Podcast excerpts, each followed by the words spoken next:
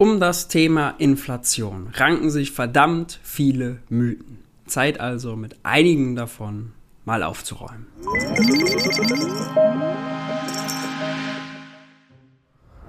Hi und herzlich willkommen bei Geld für die Welt. Ich bin Maurice und auf diesem Kanal dreht sich alles um die Frage, wie geht progressive Wirtschaftspolitik? In diesem Video geht es um vier große Mythen rund ums Thema Inflation. Wie ihr vielleicht hört, klinge ich noch so ein bisschen nasal. Das liegt daran, dass ich eine Erkältung am Kragen habe. Aber das soll uns nicht davon abhalten, denn Crash-Propheten und Panikmacher sind da draußen, erzählen Quatsch über Inflation. Dem müssen wir natürlich was entgegensetzen. Wenn man mal ein bisschen zurückschaut, dann fällt eigentlich auf, Inflation war lange gar kein Thema mehr in Deutschland. Das lag daran, dass wir mit Inflation nichts am Hut hatten, sondern eher Deflation angesagt war. Seit einem halben Jahr ist es aber wieder anders. Da ist die Inflationsrate über der Zielinflation von 2%. Seitdem ist es wieder ein hochgekochtes, heiß diskutiertes Thema. Und in dem Zusammenhang werden auch immer wieder alte Mythen ausgekramt, die eigentlich schon längst in der Mottenkiste hätten verschwunden sein sollen. Mythos Nummer 1. Höhere Preise gleich Inflation. Der Begriff Inflation wird so oft so beliebig benutzt, dass er eigentlich schon für gar nichts mehr steht. Ökonomen verstehen da normalerweise drunter einen kontinuierlichen Anstieg des Preislevels auf breiter Basis. Wenn also Brot teurer wird, dann ist das keine Inflation, sondern eine Preissteigerung. Wenn das Preisniveau einmalig hochgeht, weil wir zum Beispiel die Mehrwertsteuer wieder anheben, dann ist das ein einmaliger Preisanstieg und auch keine Inflation. Ebenso ist es völlig normal, dass der Verbraucherpreisindex, also das, womit wir Inflation messen, mit der Konjunktur schwankt. Wenn die Wirtschaft nicht läuft, wenn die Konjunktur am Boden liegt, dann senken die Unternehmen die Preise, weil sie ihr Geschäft ankurbeln wollen. Das Gegenteil ist der Fall, wenn die Wirtschaft brummt, wenn die Firmen volle Auftragsbücher haben und produzieren gar nicht mehr hinterherkommen, dann erhöhen sie die Preise, um extra Profite einzusacken. Beides ist aber nicht unbedingt Inflation, sondern einfach eine ganz normale konjunkturbedingte Schwankung des Preisniveaus, nicht mehr und auch nicht weniger. Die Grundzutat, wenn man so will, für einen kontinuierlichen Preisanstieg auf breiter Basis sind steigende Löhne. Warum? Löhne sind der wichtigste Kostenfaktor, weil sie entlang der gesamten Produktionskette anfallen. Bei der Ernte, bei der Verarbeitung, beim Transport, im Großhandel, im Einzelhandel, im Marketing. Überall arbeiten Leute und wollen bezahlt werden. Und je nachdem, wie sie bezahlt werden, ob das steigt oder nicht, äh, verändern sich eben die Kosten der Unternehmen und damit letztlich auch die Preise. Jetzt muss man allerdings dazu sagen, die Gewerkschaften sind in den letzten 20, 30 Jahren deutlich schwächer geworden. Die Lohnabschlüsse sind tendenziell eher gering. Während Corona sind die Löhne sogar erstmal gefallen. Jetzt im letzten Jahr, 21, sind die Tariflöhne nur um 1,7 Prozent gestiegen. Das heißt, von den Löhnen geht kein Inflationsdruck aus. Wir haben keine Lohnpreisspirale. Mythos Nummer zwei: Inflation steigt, wenn es mehr Geld gibt. Das ist vermutlich der am weitesten verbreitete Mythos von allen, von libertären Bitcoinern bis rüber hin zu einigen Marxisten. Und er ist einfach zu widerlegen. Wir müssen uns nur mal fragen, was ist denn eigentlich die Geldmenge? Und vereinfacht kann man sagen, Geldmenge ist das Geld, was wir in unserem Portemonnaie haben, unseren Geldbeuteln und auf unserem Konto. Und jetzt stellen wir uns mal vor, wir räumen alle unsere Konten leer, holen das als Bargeld ab und schmeißen das bei Christian Lindner beim Finanzministerium alles auf einen Haufen. Ja, dann haben wir so einen riesigen Haufen. Das ist dann die Geldmenge. Und jetzt kommt Christian Lindner noch raus aus dem Finanzministerium in einer Schubkarre voller 200-Euro-Scheine und kippt das auch noch da drauf. Ja, er erhöht also die Geldmenge. Passiert dann draußen irgendwas in der Wirtschaft? Haben wir dann Inflation in dem Moment, wo Christian Lindner äh, die Schubkarre leert? Nein, haben wir nicht. Keiner in der Wirtschaft bekommt das mit. Wie soll Becker Lutze das mitbekommen, ob der Haufen größer oder kleiner ist? Es passiert erst etwas in der Wirtschaft und mit den Preisen, wenn jemand hingeht zu dem Haufen, das Geld nimmt und es ausgibt. Einfach zum Bäcker Lutze geht, um da Brötchen zu kaufen. Aber darüber freut sich dann natürlich der Bäcker Lutze, aber erhöht er dann gleich die Preise? Nein, natürlich nicht. Er freut sich erstmal, dass er Brötchen verkaufen kann. Er erhöht seine Preise, wenn die Löhne seiner Mitarbeiter steigen oder wenn Mehl teurer wird oder wenn er so viel Nachfrage generiert, also wenn so viele Leute zum Bäcker Lutze kommen, um seine Brötchen zu kaufen, dass er mit dem Produzieren, mit dem Backen gar nicht mehr hinterherkommt, dann ja, vielleicht erhöht er die Preise, aber nicht, weil er sich die Veränderungen der Geldmenge anguckt. Geht nicht auf die Website der EZB und guckt sich einmal am Tag die Geldmengenstatistik an. Das ist Quatsch. Heißt also, es geht vor allem um die Nachfrage, um die Ausgaben und nicht um die Geldmenge. Hängt nicht beides miteinander zusammen? Nee, der Link zwischen beiden ist sehr schwach. Wir können zum Beispiel alle unsere Ersparnisse vom Konto räumen, dann ausgeben, dann steigen die Ausgaben, dann steigt die Nachfrage, ohne dass sich die Geldmenge verändert hat. Andererseits ist es so, wenn die Wirtschaft nicht so gut läuft, dann fangen Firmen und Haushalte an zu sparen, dann reduzieren sie ihre Ausgaben und dann gibt es weniger Nachfrage, auch obwohl sich die Geldmenge nicht verändert hat. Das heißt, Geldmenge und Ausgaben hängen nicht unbedingt miteinander zusammen, und warum dann nicht gleich auf die Ausgaben gucken und nicht auf die Geldmenge? Ökonomen unterscheiden deshalb eigentlich relativ penibel immer zwischen sogenannten Fluss- und Bestandsgröße. Klingt erstmal kompliziert, ist es aber gar nicht. Flussgröße ist zum Beispiel die Ausgabe. Wenn ich Geld ausgebe, wenn ich Brötchen kaufe beim Bäcker Lutze, dann fließt das Geld von mir zum Bäcker Lutze. Wenn ich spare, dann fließt nichts. Geldmenge ist das Gegenteil. Die Geldmenge ist eine Bestandsgröße. Bestandsgrößen machen nichts. Sie hocken da irgendwo auf dem Konto oder im Tresor oder im Keller. Ihnen passiert nichts. Sie richten nichts in der Wirtschaft an. Sie richten erst was in der Wirtschaft an, wenn sie zur Flussgröße werden. Warum also, wie gesagt, auf Bestandsgrößen gucken, wenn es um das Preisniveau, wenn es um Inflation geht und nicht auf die Ausgaben, auf die Flussgrößen. Der polnische Ökonom Michael Kalecki hat dazu mal diesen schönen Satz geprägt.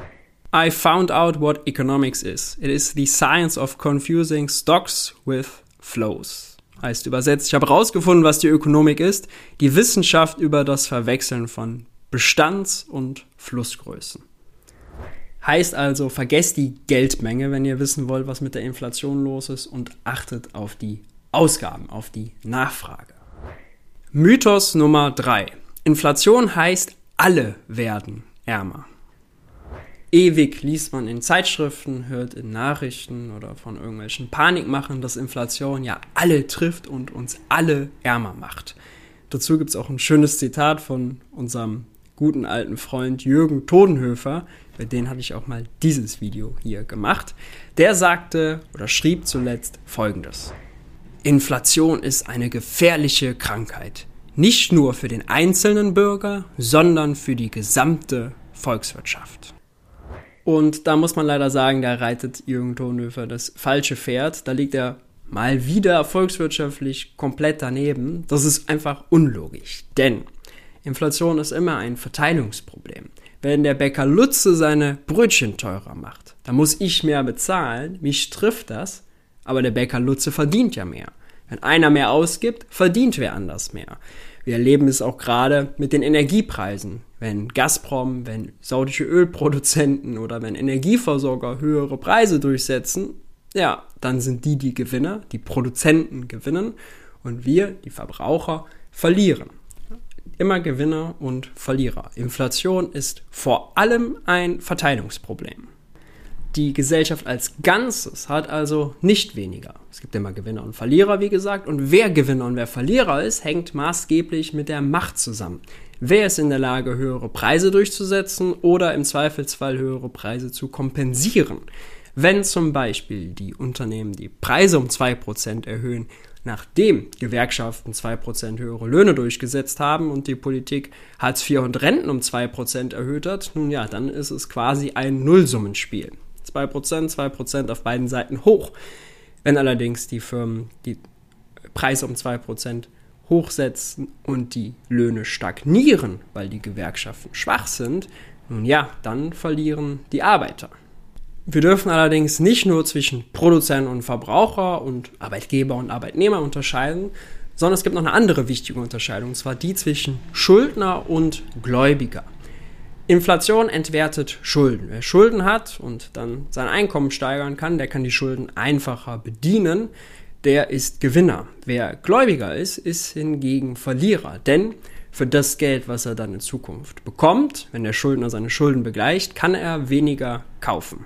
Wir können also festhalten, Inflation hat mit ganz verschiedenen Konfliktlinien zu tun. Verbraucher, Produzent, Arbeitgeber, Arbeitnehmer, Schuldner, Gläubiger.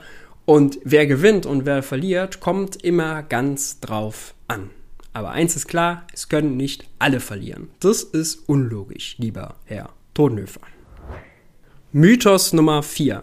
Staaten wollen Inflation.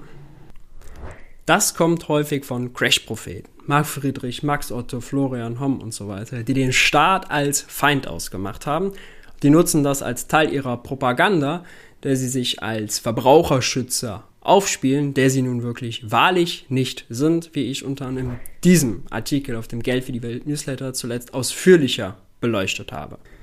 Die Argumentation geht dann meistens so, die Staaten haben ja hohe Schulden, also sind sie daran interessiert, dass sie weniger wert werden. Nur dann können sie von ihren hohen, riesigen Schuldenbergen runterkommen. Deswegen wollen Politiker Inflation. Wer den Kanal hier schon länger verfolgt, der weiß, dass ich sowieso finde, dass wir über Staatsschulden völlig falsch reden und dass eine Reduzierung der Staatsschulden in vielen Fällen gar nicht notwendig ist und noch mehr eigentlich auch gar kein sinnvolles politisches Ziel. In den meisten Fällen würde ich sogar sagen, wir müssen bereit sein, mehr Staatsschulden zu machen, um die Wirtschaft voranzubringen. Aber selbst davon mal ab. Politiker wollen ja wiedergewählt werden. Das heißt, sie müssen populär sein. Nichts ist aber unpopulärer als Inflation. Nicht mal Arbeitslosigkeit ist so unpopulär wie Inflation. Das sehen wir gerade hautnah. Seit ein paar Monaten stehen die ganzen Zeitschriften immer wieder damit voll, äh, werden die Regierungsmitglieder, wird Christian Lindner permanent dazu befragt quasi in äh, jedem Interview muss er eine Frage zur Inflation beantworten und sich immer wieder rechtfertigen, wann denn welche Entlastung für die Bürger kommt. Das heißt, Inflation ist so ein populäres, heiß diskutiertes Thema, wo die Leute sehr empfindlich sind und die Journalisten auch sehr dünnhäutig, zu glauben, dass Politiker das wollen, dass sie das mögen und das in Kauf nehmen, um Staatsschulden abzubauen, das hat mit der Realität, glaube ich, relativ wenig zu tun und ist einfach nur Teil einer Propaganda. Wie gesagt, häufig kommt es von diesen Crash-Propheten.